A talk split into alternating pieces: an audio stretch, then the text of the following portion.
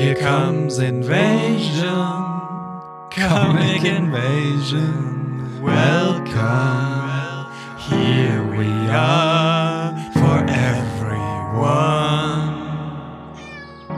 Hallo und herzlich willkommen zum Podcast der Comic Invasion. In dieser Sendung sprechen Lara und ich mit unserer diesjährigen Poster-Illustratorin Nozomi Horibe, die aus Japan stammt, aber auch darüber hinaus schon ganz schön rumgekommen ist in der Welt. Und vor einigen Jahren ist sie dann in Berlin gelandet und hat sich dann für eine Reise und als Thema für ihr erstes längeres Comic ausgerechnet Brandenburg ausgesucht. Na, wenn das nicht interessant wird. Aber vorher kurz, kurz Comic Invasion Updates und Erinnerungen. Es laufen ja gerade drei Ausschreibungen. Zum einen der für unsere Satellitenwoche, bei denen ihr Comic-Events vorschlagen könnt. Das könnt ihr machen bis zum 20. Februar auf comicinvasion.de slash Satelliten. Außerdem läuft der Wettbewerb, für den ihr bis zum 3. März euer Comic einreichen könnt. Das Thema dieses Jahr ist das Vertragen. Zeichnet uns ein oder zwei Seiten in quadratischem Format und schickt uns das Ganze in schwarz-weiß und in guter Auflösung über unsere Website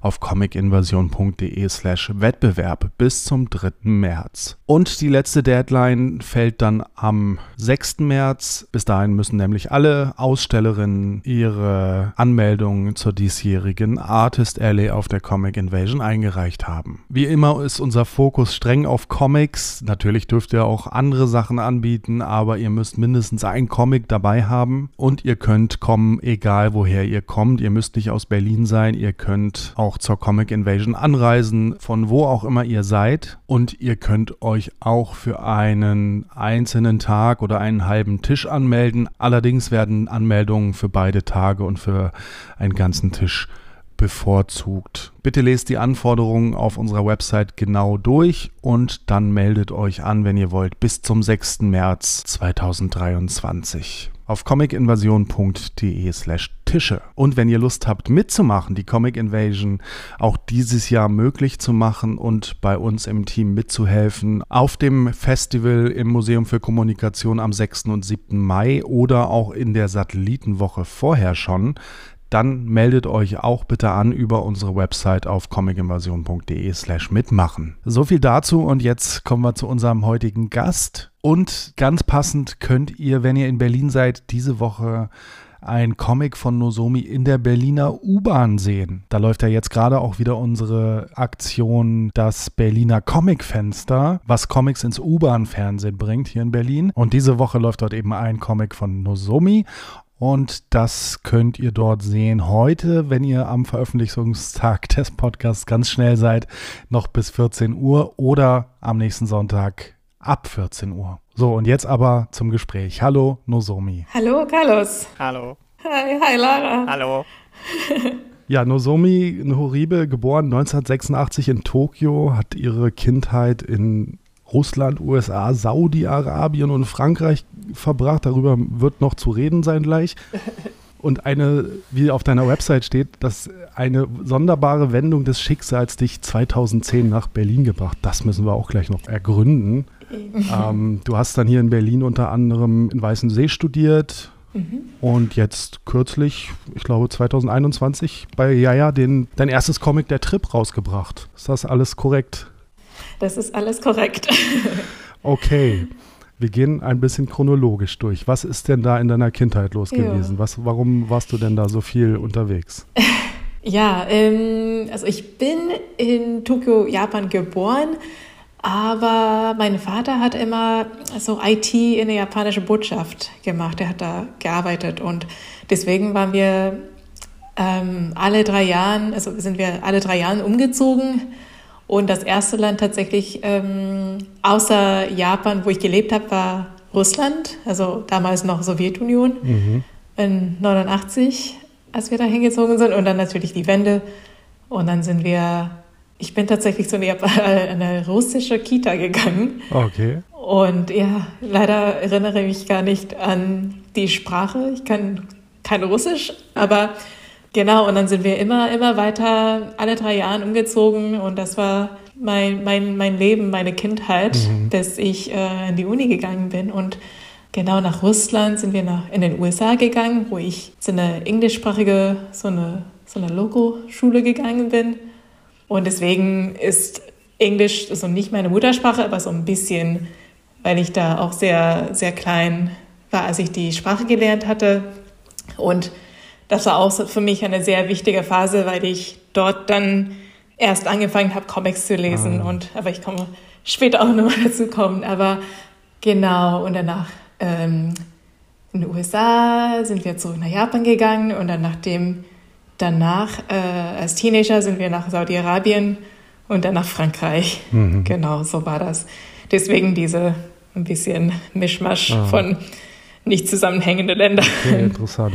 Und ähm, genau. hast du, welchen Ort würdest du denn so als, als Heimat bezeichnen oder was ist denn so? Hast du sowas, so dass du dich irgendwo ähm, besonders zu Hause fühlst? Ich muss sagen, mittlerweile fühle ich mich so wohl in Berlin als alle anderen Orte, inklusive Japan. Ich bin jetzt zwölf fast 13 Jahren in Berlin Ui. und ähm, es ist wirklich, ja, es ist, es, die Zeit geht so schnell mhm. vorbei. Man, ich, ich hatte nicht vor, so lang zu bleiben, aber so ist es okay.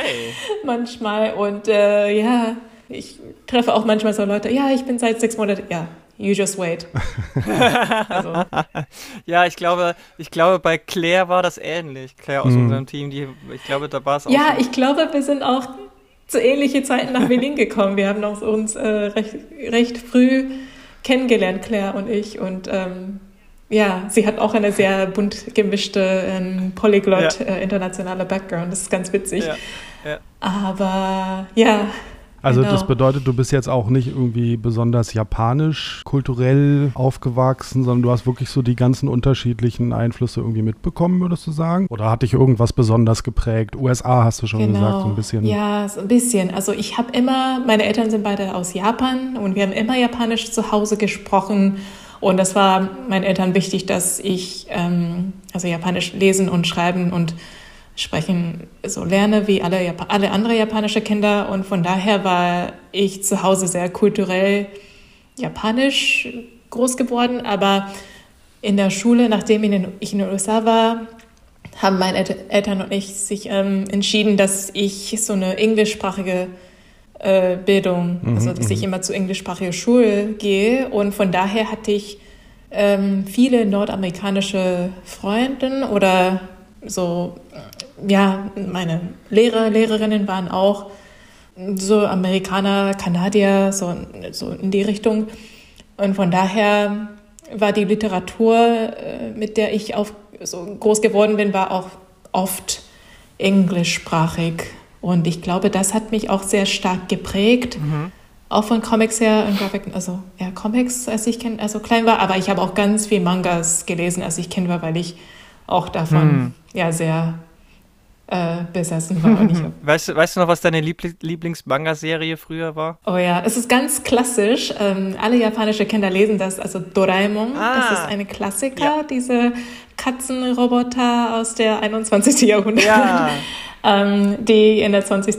Jahrhundert, also ich glaube 70er, 80er, ich kann mich, oh, vielleicht weiß ich nicht so genau, aber genau, das ist eine richtig große Klassiker. Und noch eine große Klassiker ist Chibi Maruko-chan. Und das ist auch ganz wichtig, weil das ist eine autobiografische Comic von einer Frau über ihre Kindheit. Mhm. Und ähm, sie erzählt über ihre, als sie in der dritten Klasse war in Japan, in einem kleinen Ort namens Shizuoka und sie erzählt von ihrer, ja, so ihr Alltagsgeschichten. Und das ist, das kann auch gut sein, dass meine Lieben, also meine Lieblingsgenre ist autobiografische Comics und vielleicht mhm. das war die erste, was ich dann in diesem quasi Genre gelesen habe. Mhm. Ja. Und dann hast du gesagt, dass dich dann in den USA auch Comics nochmal besonders erwischt haben? Ja, das, ähm, mein Lieblingscomic damals und auch immer noch heute ist äh, Calvin and Hobbes ah, von Bill Watterson. Ja. Das ist meine Analyse. Ja, das, ich glaube, das hat mich auch sehr geprägt mhm. von Stil und Humor her. Und das habe ich geliebt. Ich habe alle, alle Bücher einfach. Also es gab viele Witze, die ich damals als Kind nicht verstanden habe, was ich dann als Erwachsene lese. Und dann so, ach, jetzt verstehe ich die Perspektive von den Eltern. Oder ja, das war einfach meine aller, aller Lieblings-Comic damals und ja. Und wie, wie, hast du so die Unterschiede von Manga und amerikanischen oder westlichen Comics wahrgenommen? War das für dich irgendwie so alles so mehr oder weniger das Gleiche oder fandst du das schon sehr unterschiedlich? Also jetzt, wenn im Nachhinein denke ich, wow, die sind wirklich unterschiedliche Welten und auch vom Stil her und auch von Format und die Welt und die, die ähm, und wie Comics in der Gesellschaft funktionieren. Aber ähm, damals habe ich einfach alles konsumiert, was ich ähm, konnte, mhm. was äh, ich kriegen konnte in der Schule oder in der Bibliothek oder was meine Eltern mir gekauft haben oder ähm, was ich in Japan gekriegt habe oder so. Und ähm, ja, aber jetzt nachhinein denke ich, wow, was für, was für unterschiedliche Welten japanische Comics funktionieren ein bisschen an. Also ich kenne mich nicht so gut in der Industrie, in der Comic-Industrie in Japan, aber das ist, äh, ja, ähm, das funktioniert, funktioniert schon sehr anders, hm. oder? Ja, den Eindruck habe ich auch. Ja. Aber ähm, ich weiß ja nicht, wie das ist, wenn man mit der Kultur so aufgewachsen ist, ob man da eine andere Wahrnehmung mhm. vielleicht drauf hat. Wie, wie, ist es überhaupt? Also ja. ich habe auch den Eindruck jetzt so für jemanden, der kein Japanisch lesen kann, der dann irgendwie auf Importe angewiesen ist, ähm, ist es halt auch schwierig, mhm. an vieles ranzukommen. Ne? Also es erscheint halt nur sehr, sehr ja. wenig. Ähm, ja, also auf genau. Englisch und auf Deutsch sowieso. ähm, mm, ja, ja, ja, auf jeden Fall.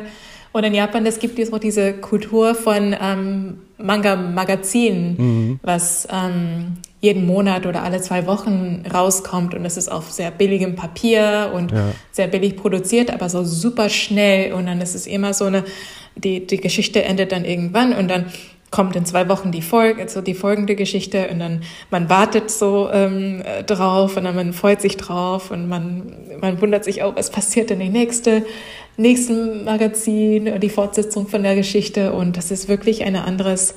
Ich glaube, das gibt's nicht in andere europäische Ländern oder westliche oder bei, ah, schon bei Superhero-Comics wahrscheinlich schon, ne? Das ja, ich glaube nicht, nicht in den Ausmaßen. Ja. Ne? Das sind ja richtig so jede, ja. jede Woche, alle zwei Wochen so Telefonbuchdicke Dinger, ne? Ja, richtig, genau.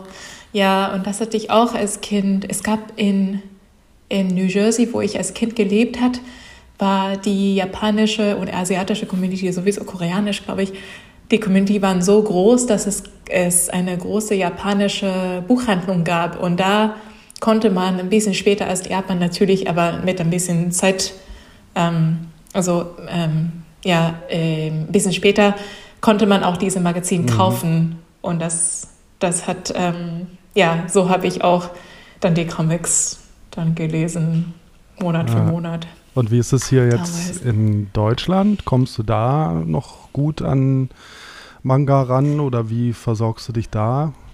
Hm, ich glaube mittlerweile, ich lese gerade nicht so viel Mangas, aber ich lese sehr gerne Webcomics ah, ja. und es gibt viele, ähm, auch ich entdecke auch ständig neue japanische Comiczeichner, Zeichnerinnen und Stories online, mhm. entweder auf Twitter oder ich benutze nicht so viele Apps, aber ich finde sehr äh, tolle, tolle Sachen auf Twitter mittlerweile und manchmal, ja, also sowas lese ich Aha. sehr gerne. Und das auch so autobiografische Sachen oft.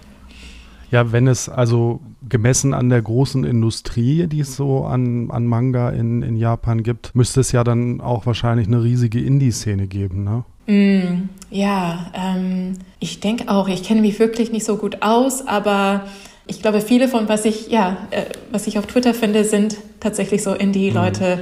die noch keine ähm, Verlag haben oder die es einfach so losgezeichnet haben oder so. Aber natürlich, es gibt so eine etablierte Industrie und es ist alt und es ist mhm. sehr, ähm, ja, ehrlich gesagt, ich weiß nicht, wie das funktioniert. Mhm.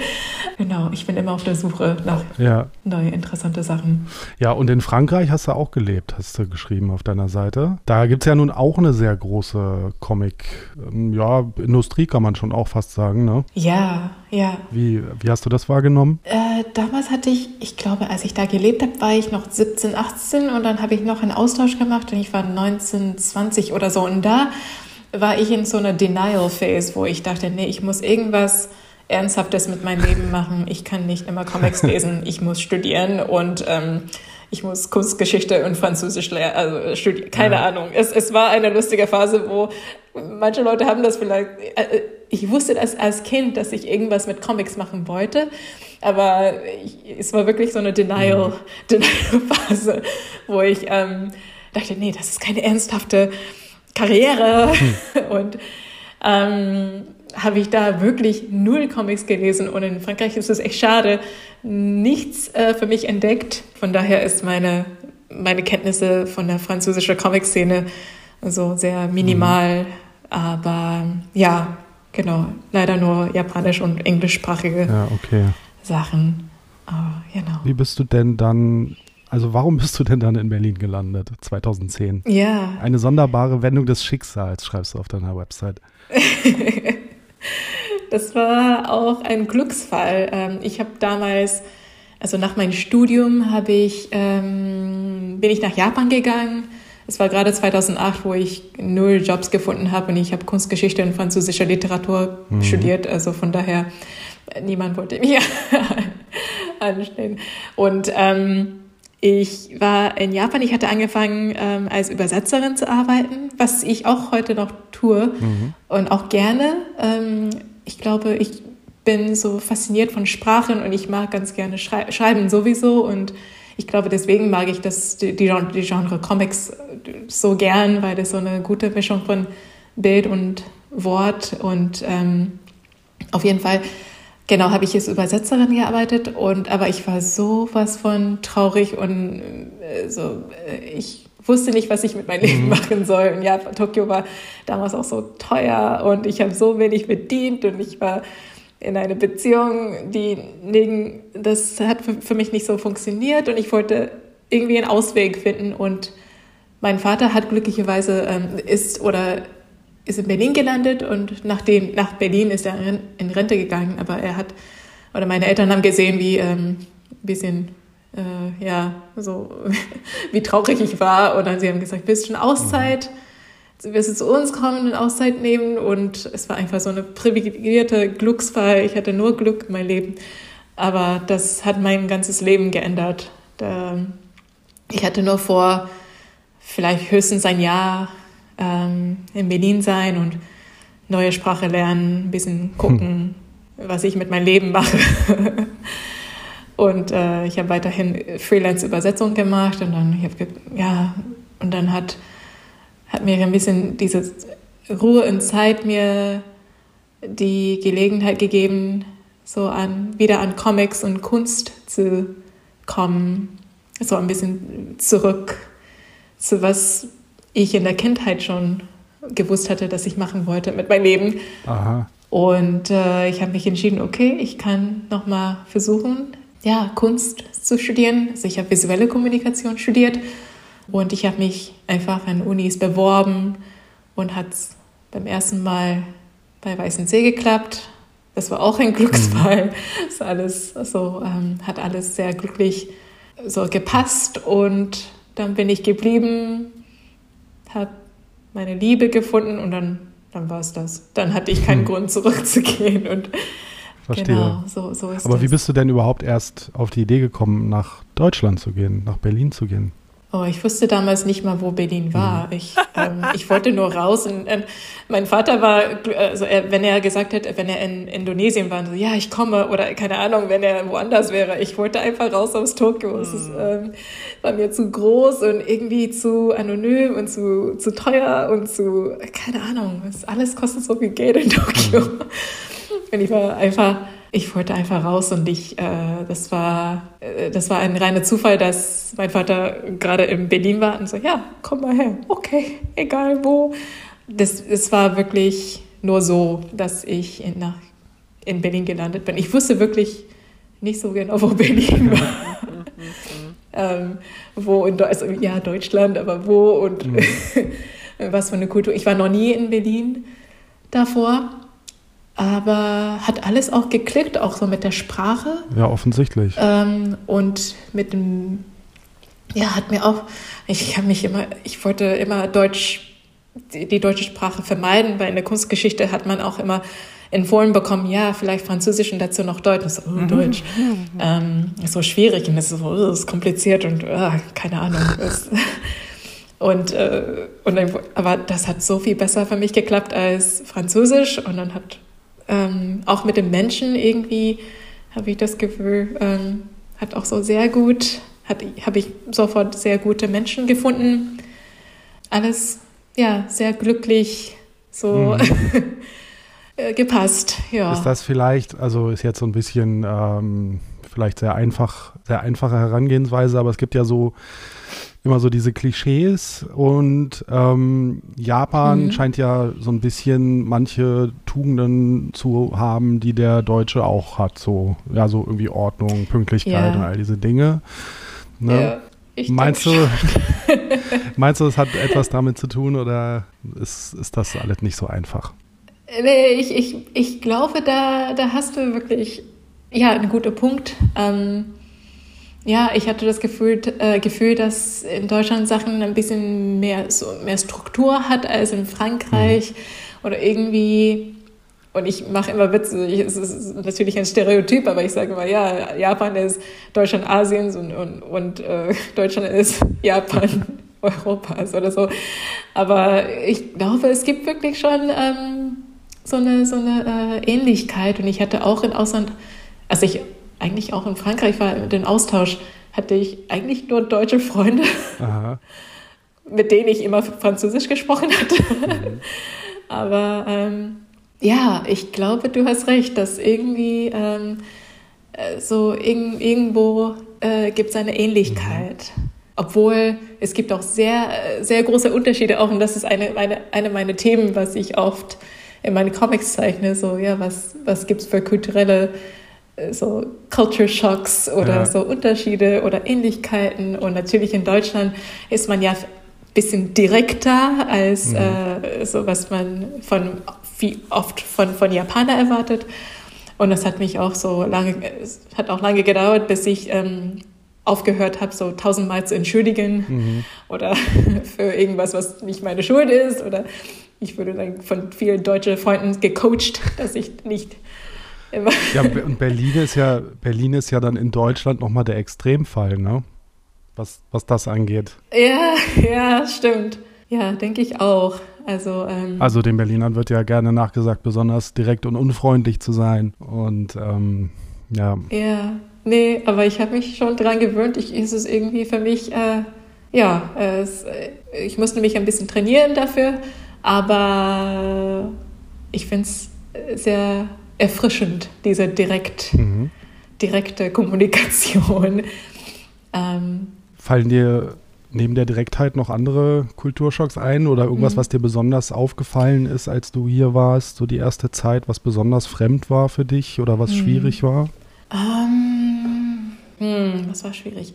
Also dadurch, dass du schon so viel rumgekommen bist vorher, war das wahrscheinlich alles schon etwas mhm einfacher für dich, vermute ich. Ja, das war es. Ich hatte nicht so krasse ähm, Schocks so in, in, in einem negativen mhm. Sinne. Es hat irgendwie so gut geklickt und das höre ich oft, oft von anderen Japanern auch. So, ja, das, das, das klickt irgendwie. Ähm, ich kann nicht so genau sagen, was es ist, aber man fühlt sich wohl. Ähm, interessanterweise. Ich glaube auch als Japaner, man fühlt sich auch sehr viele so sozialer Druck, mhm.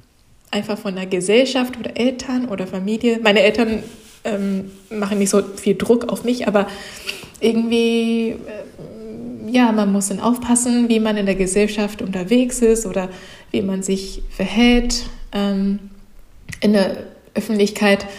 Wenn man in Japan ist, ist Japaner oder Japanerin, aber in Berlin, ich fühle mich, ich muss, ich muss mich nicht entschuldigen, entschuldigen für wer ich bin oder wie ich lebe und oder andererseits keiner es ist allen egal, was ich mache und das gibt so eine so eine Art Freiheit, die man in Japan als Japaner Japanerin nicht hat, mhm. glaube ich und das hat das war sehr befreiend und ähm, das, ich glaube, das hat mich wirklich, ähm, davon war ich wirklich hin und weg und dachte ich, oh, hier, hier möchte ich gern bleiben. Mhm. Ja. Cool.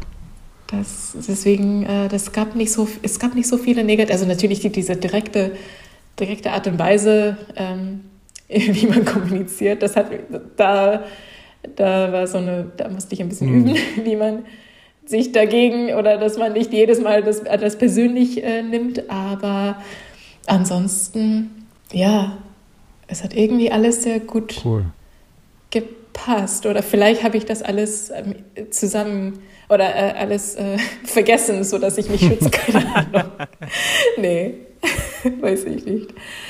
Na wunderbar, das ja. ist doch schön zu hören. Ja, ja und dann, ähm, wie ging es dann eigentlich so künstlerisch mit dir weiter? Du hast in Weißensee, mhm. äh, wie heißt das mhm. da, Kommunikationsdesign, ne?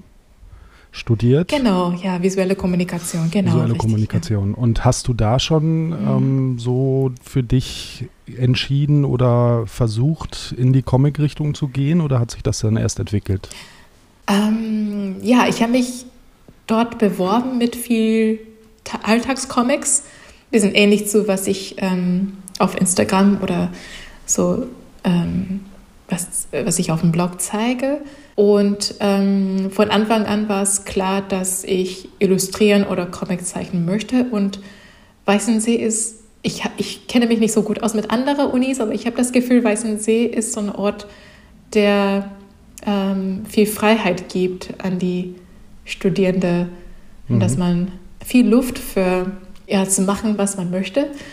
Man ist nicht so streng in ein, also man kann alles probieren, wenn man möchte, oder wenn man schon eine Richtung hat, dann kann man auch weiterhin diese, mhm. in diese Richtung arbeiten. Und das fand ich ganz toll, besonders bei beim Bachelor oder auch beim Master hat man einfach die komplette Freiheit und wie du die Zeit nutzt, um dein Projekt zu entwickeln. Das war alles dir, äh, dir lassen und ähm, ich fand das toll. Es kommen ja auch viele, viele Comiczeichner, waren ja da auch in Weißensee. Ja, ja. Richtig. Hier so Berliner, Berliner ComiczeichnerInnen. Ja. Hast du da auch mit anderen Comic-Menschen schon zu tun gehabt auf der Schule? Ähm, also von den, von den großen wie Uli Lust und, und Marvel und so nicht, nicht so, aber zum Beispiel ich bin mit Sue. Sue hat die Illustration für Comic Invasion letztes Jahr entwickelt, die Key-Illustration. Mhm. Wir waren in, ähm, im selben Jahrgang. Sie war meine erste Freundin dort und sie ist zum Beispiel eine, von der ich viel gelernt habe und viel, ich habe, äh, ja, ich glaube, wir haben auch einen ähnlichen Humor. Wir arbeiten sehr anders, aber sie hat, sie hat mich auch sehr groß beeinflusst von wie sie arbeitet mhm. und ihre, also sie ist ja sehr bunt und sehr sexy und sehr lustig und ich bin sehr schwarz-weiß und clean Lines und, und aber wir sind irgendwie so sehr, wir sind, wir haben eng, wir haben zum Beispiel einen Master zusammen, Bachelor zusammen gemacht, Master zusammen gemacht, immer in einem selben Zimmer, also Tisch neben, nebeneinander und ähm, sie ist zum Beispiel eine Comiczeichnerin und Zeichnerin, Künstlerin sowieso mit der ich viel zu tun hatte und viel, von der ich viel gelernt habe. Mhm. Ja, und ähm, dann hast du, ich glaube 2021, ne, den, dein erstes Comic ja, veröffentlicht. Genau. Das ging relativ schnell. Das war meine Masterarbeit tatsächlich. Und es musste schnell gehen. Und ähm, deswegen hatte ich, ich glaube, das Zeichenprozess hat sechs Monate gedauert. Oh, okay. Äh, ja, das war relativ zügig. Mhm. Und ähm, die Reise war einen Monat lang. Diese, äh, ich hatte über meine Fahrradtour, einmonatige Fahrradtour durch Brandenburg geze äh, gezeichnet oder ge geschrieben. Und genau, ein Monat plus, also ein paar Monate, ein bisschen ähm, so, äh, weiß ich nicht, was ich mache. Und dann sechs Monate so jeden Tag am Schreibtisch und ähm, musste, ja, weil ich ein Deadline hatte, musste ich ziemlich schnell ja. ein bisschen äh, raushauen. Ja. Also du bist Du bist einen Monat durch Brandenburg gereist und hast darüber den Comic gemacht. Hast du, ähm, genau. hast du diese Reise gemacht, um darüber einen Comic zu machen oder kam einfach die Idee hinterher? Mm, das passte auch alles ganz gut, weil ich das immer machen wollte. Ich wollte sowieso immer eine Reise alleine irgendwo machen. Ich war immer mit jemandem unterwegs. Ich bin ja viel gereist, aber irgendwie immer mit jemandem oder wenn alleine nur ganz kurz. Und ich wollte unbedingt irgendwas machen, wo ich dann länger alleine unterwegs bin und eine Fahrradtour, dachte ich, es ist sehr deutsch. Also, es hat, jetzt habe ich das Gefühl, alle Deutsche haben Stimmt. das irgendwann mal gemacht. Und dachte ich, okay, das ist meine Rite of Passage, um in die deutsche Gesellschaft ähm, so integriert zu integrieren. Und dann auch noch durch Brandenburg. Brandenburg. Genau, dachte ich, ich, ich wenn schon, denn schon. Ich mache alles, alles auf einmal. Ähm, genau. Und äh, dann habe ich alle, die, die, alle Boxes getickt. So, ja, alleine reisen, so eine Fahrradtour, ähm, äh, Brandenburg, äh, ja. Äh, kannst du es empfehlen? also Brandenburg zum Radfahren, das ist super, es ist so flach. Selbst ich, die keine Übung, keine, keine Training hatte, konnte ich relativ locker 60, 80, 80 Kilometer pro Tag schaffen. Es gibt viele Straßen. Also ja, es gibt tolle, tolle Fahrradwege. Da dachte ich, ach super, das ist das war alles super. Mm, ich, wenn ich das nochmal machen würde, würde ich das gerne zu zweit oder mit Freunden mhm. oder ja, mit jemandem machen, so dass ich, ich glaube, ich teile gern meine, mein Erlebnis mit, an, mit anderen Leuten. Du bist ganz alleine gefahren. Ja, genau. Mhm. Also ich, ich kann das total empfehlen. Ich glaube, Brandenburg ist sehr unterschätzt. Also mittlerweile so ist ja, also viele, viele wohnen ja da, also viele junge Leute, Berliner vor allem sowieso.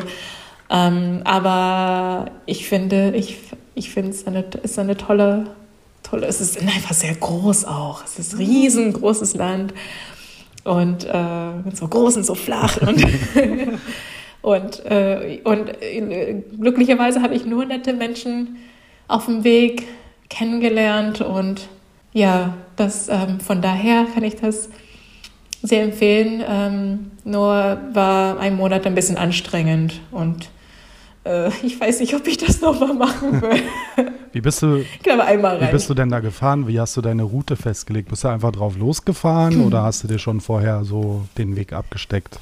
Ja, ich hatte vorher schon die Route geplant. Ich hatte ähm, Menschen kontaktiert, ähm, über Freunden oder Familie habe ich Menschen einfach so ähm, geschrieben und gefragt, ob ich bei denen schlafen darf. Und so in Zwischenstopps habe ich dann Pensionen oder so gebucht, mhm.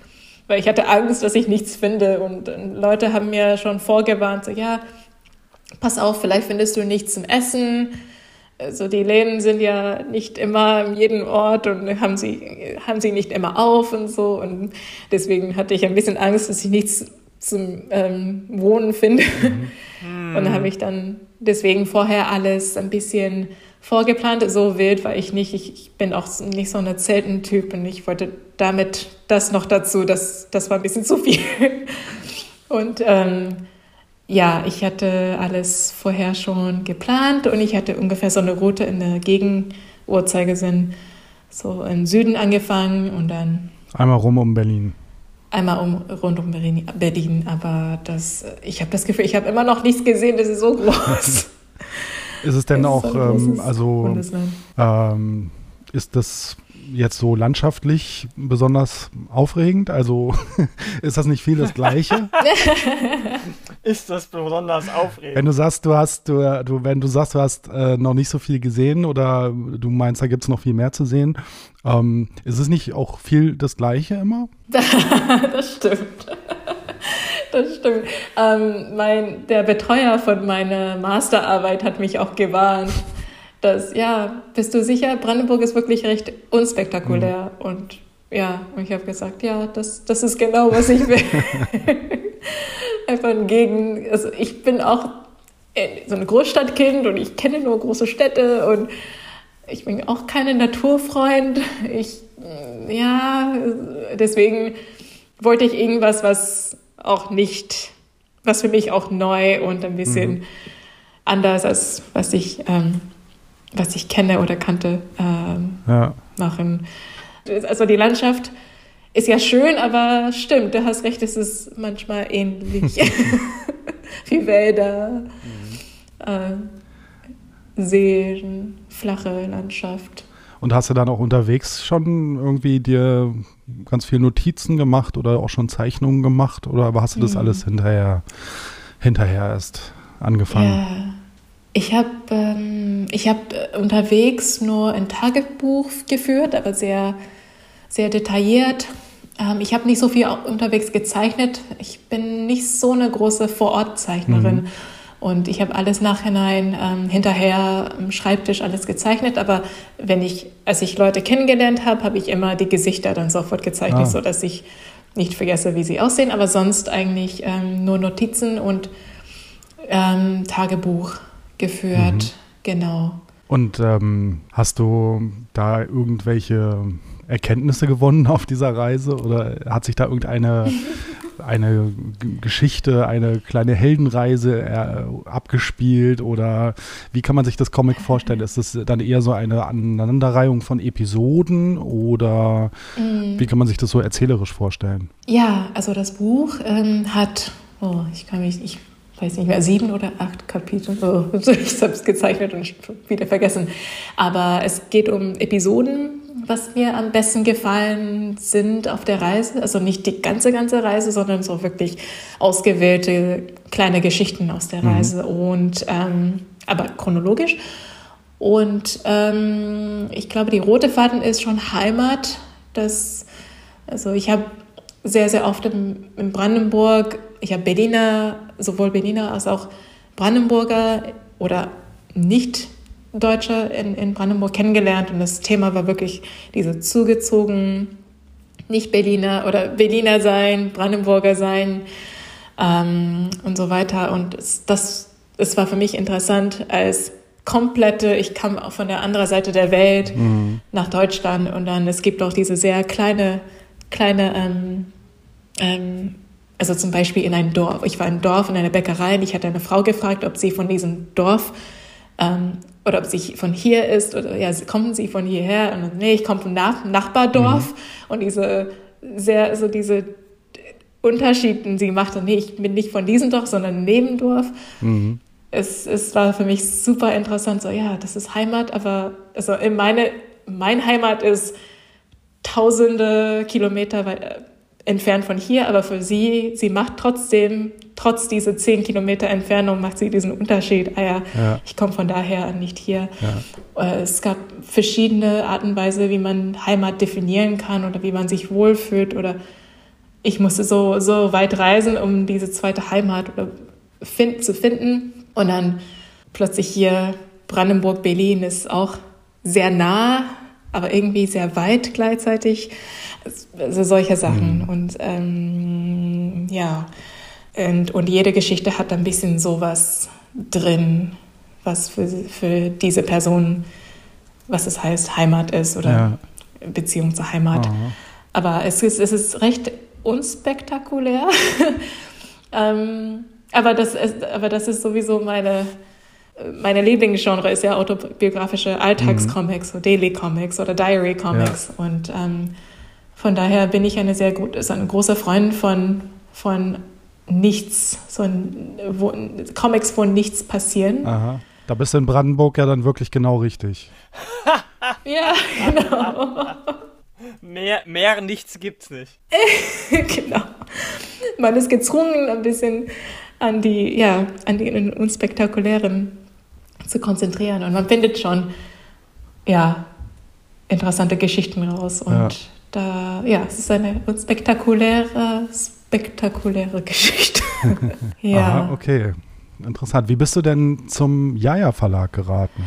Ja, das wurde, ähm, es wurde mir von einer Freundin von mir, sie hat auch in Weißensee studiert, Bea Davies. Sie ist auch eine, also ja, natürlich, sie ist eine mega tolle Zeichnerin, Comiczeichnerin. Hier im Podcast hatten wir sie auch schon dabei. Ja, oh, sie ist richtig toll. Und sie hat mir ähm, ja, äh, erzählt, ja, ich glaube, das passt ganz gut zu Jaja, melde, melde dich unbedingt bei Jaja und genau, und so habe ich äh, Annette geschrieben und, und so war das und sie hat quasi sofort Ja gesagt und ähm, dann habe ich nicht weitergesucht, weil ich äh, dachte, oh ja, das passt ja ganz gut und, und es ist eine schöne kleine Berliner Neuköllner Verlag. Mhm.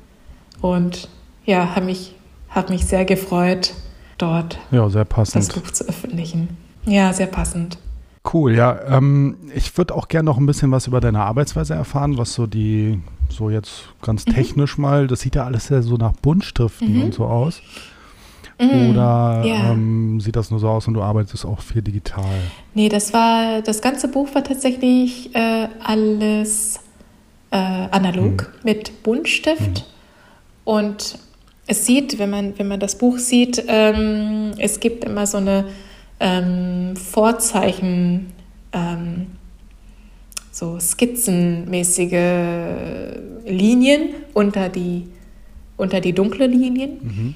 Und das war ein bisschen das Prozess. Und ich hatte eigentlich vor, das alles wegzuradieren, sodass es alles ein bisschen cleaner aussieht. Aber ähm, am Ende habe ich alles gelassen, weil ich fand das Prozess auch ganz interessant zu sehen, wie ich das Comic, den Comic gezeichnet habe. Also das war ein bisschen ein Zufall, aber am Ende dachte ich, ach schau, das, das sieht eigentlich ganz, ganz cool aus. Ich kenne nicht so viele andere Comics, die so, so das Prozess, diese Denkprozess auch mit dabei erleben kann. Ja. Und dachte ich, ja, dann lasse das, das ist auch interessant. Mhm. Ähm, ja, aber am Anfang war ich nur sehr messy und ich glaube, Hast du auch, hast du auch ja. ähm, ganz andere Techniken dafür ausprobiert oder ist das einfach so dein, deine mhm. Technik, die für dich einfach am besten funktioniert und das war sowieso klar oder hast du da auch viel rumprobiert? Um, ähm, oh, ich bin nicht so eine sehr experimentelle Mensch. Das ist auch so ein Unterschied zu, zwischen so zum Beispiel mich und, und Sue zum Beispiel. Sie arbeitet mit so vielen Medien und so, sie ist sie kann mit, oder sie probiert einfach Sachen aus. Und ich bin so eine, mh, hm, ja, ich, ich bleibe immer bei Filzstift oder Buntstift. Mhm. Und die sind meine zwei Werkzeuge. Und mittlerweile zeichne ich auch mehr äh, mit, dem, mit dem iPad. Aber damals habe ich wirklich nur diese zwei, zwei Werkzeuge gehabt. Und äh, dachte ich, ja, nee, Buntstift. Ich habe mich einfach für Buntstift entschieden und dann so war das. Oh ja. Und ich bin auch so ein Typ, ähm, wo ich immer vorzeichnen muss. Zum Beispiel Sue zeichnet einfach los mhm. und ich muss immer, wie kannst du das machen? Crazy. Ich muss irgendwie immer vorzeichnen und dann darauf und dann wegradieren oder ja. so. Was, auf was von der Größe arbeitest du? Ähm, das war, ich glaube, diese, ähm, und ich bin auch sehr klein. Das, wir sind so unter, ich denke immer an Suez und wenn, also mein Stil ist wirklich das hundertprozentige, so 100, äh, ja, 180 Grad, das komplette, ähm, Gegenteil. Ja, Opposite von, äh, ja. von Gegenteil von Sue. Sie kann auch groß, aber ich bin, bin die klein und da hatte ich mir Mühe gegeben und es war ein bisschen größer als A4. Ah ja. und das, ja, genau, also was, was gedruckt ist, dieses Buchformat ist genau das Format, was, ähm, äh, ich gezeichnet so, habe, das Original. Interessant. Ja, genau. Mhm, mh. Ja, eins zu eins. So den Prozess sieht man auch auf den Seiten, das ist ja schon mal super interessant. Gibt es dann da auch viel Ausschuss, so in dem Sinne, dass du dann auch öfter mal nochmal eine Seite neu anfängst oder so? Oder sagst du, nee, ach komm, dann äh, egal was passiert, die Seite wird durchgezogen. Oder äh, überlegst du dir auch hinterher, ach nee, hier, das will ich vielleicht nochmal anders erzählen oder so. Oder bist du da sehr straight, dass du dann mm. einfach so mhm. durchziehst und äh, also du hast gesagt, du hast in einem halben Jahr wie viele Seiten gezeichnet? Mm, wie, wie waren das, 90 oder mhm. ich kann so knapp 100 oder mhm, so. Okay. Ähm, Oh, ich würde, ich würde alles anders machen. Ich glaube, wenn ich nochmal eine beim Buch machen würde. Ähm, ich war sowas von unorganisiert. Also Aha. ich glaube, ich habe alles gemacht, was man nicht machen sollte. das ist beim ersten Mal ja häufig so. Ja, wahrscheinlich. es war alles so, oh Gott. Und ich habe kein, oh Gott. Ähm, es ist fast peinlich, das zuzugeben. Ich habe nicht mal ein Storyboard gemacht. Ich habe nicht mal die Story, nicht mal äh, so in schriftlich skizziert oder mhm. so. Ich bin einfach, ich dachte, oh Scheiße, ich muss in sechs Monaten abgeben. Und dann, ich habe einfach losgezeichnet. Ja. Das ist keine gute Idee. Ich würde das niemandem empfehlen. Aber, und dann irgendwann, irgendwann war es zu spät. Irgendwann haben die Episoden, also diese kleinen Kapitel, haben sich, sich nicht miteinander gut ähm, funktioniert. Also das, die Flow war nicht so, ähm, ja, nicht so, wie ich das wollte. Und ähm, Ich habe so viel geweint. Es war, war ein sehr hartes Prozess. Weil ich dachte, ah, es wird nichts und, ah, und ich muss es in Wochen abgeben. Ähm, aber ich habe auch tatsächlich viele Sachen korrigiert, viele Sachen weggeschmissen, am Ende viel, ähm, ja, viel Neues gezeichnet. Also äh, ich habe einfach so eine, wenn ich eine Panel ändern wollte, ich habe nur das Panel nochmal gezeichnet und draufgeklebt und mhm. dann eingescannt und so, ähm, sehr analog. Mhm. Also ein bisschen korrigiert oder ähm, Änderungen gemacht und ja, aber ich wollte, und ich hatte einen Betreuer damals, der mir gesagt hat, vielleicht kannst du Sachen erfinden, sodass Sachen besser passen, aber mir war sehr wichtig, dass alles so sehr treu an was passiert ist. Ähm, ah, okay. bleibe und es gibt natürlich so ein paar Orte, paar Stellen, wo ich dann so ah, hätte sein, so sein können oder meine Vorstellungen oder so, aber das ist sehr sehr treu an. Mhm. Es war mir sehr wichtig, dass es sehr ehrlich und sehr echt mhm. ist. Mhm. Ja. Cool. Dann musst du jetzt uns natürlich auch noch was erzählen. Du bist ja dieses Jahr auch für unsere Posterillustration verantwortlich. Ja. Und ähm, ja, erzähl uns doch mal ein bisschen, was wird uns denn da erwarten dieses Jahr? Was sind denn da so die ähm, Ideen? Wir haben ja schon ein bisschen was gesehen, aber ja. unsere ZuhörerInnen ja, haben es ja. vielleicht noch nicht gesehen. Ja, ähm also ich habe, ich bin so eine große, große Freund von Tiere und ich habe gesehen, was ihr schon mal hattet für, für, für Illustrationen. Also letztes mhm. Jahr natürlich die, die von Sue, mhm. also diese, die, dieses Mensch und ähm, auch von Mick von damals, diese Zitroni. Und dachte ich, okay, Obst hatten wir, ähm, Mensch hatten wir, Tier hatten wir, also in den letzten, in den letzten paar Jahren noch nicht. Es, es so eine, dachte ich, okay, dann kann ich ein Tier machen. Und äh, ja, genau. Und ich mache eine so eine Art Katze, aber auch ein bisschen so eine wolkige, sehr wobbly. Mm, ja. Weiß, ich weiß nicht woher. Ja, ich weiß nicht woher das kam. Ähm, ich ich habe auch so eine Lieblings, einer von meinen Lieblingsillustrator. Ich glaube, er hat für ähm, ich weiß nicht, ob ihr das Spiel, Videospiel kennt, Katamari Damacy. Ja! Kennt ihr das? Ja, kennst du das noch? Es ist wunderbar, ja. ich liebe Also ein, oh, das ist so toll. Es ist ein ganz witzige, so witziges Spiel, wo man als kleiner Mensch einen Ball, große Ball hat und dann kann man alles Mögliche einrollen und es gibt kein Ziel in diesem Spiel. Es ist ein ganz schönes Spiel mit ganz tolle Charakter und einer der Illustrator, der äh, ähm, daran gearbeitet hat, ist äh, Takashi Kurihara, heißt er.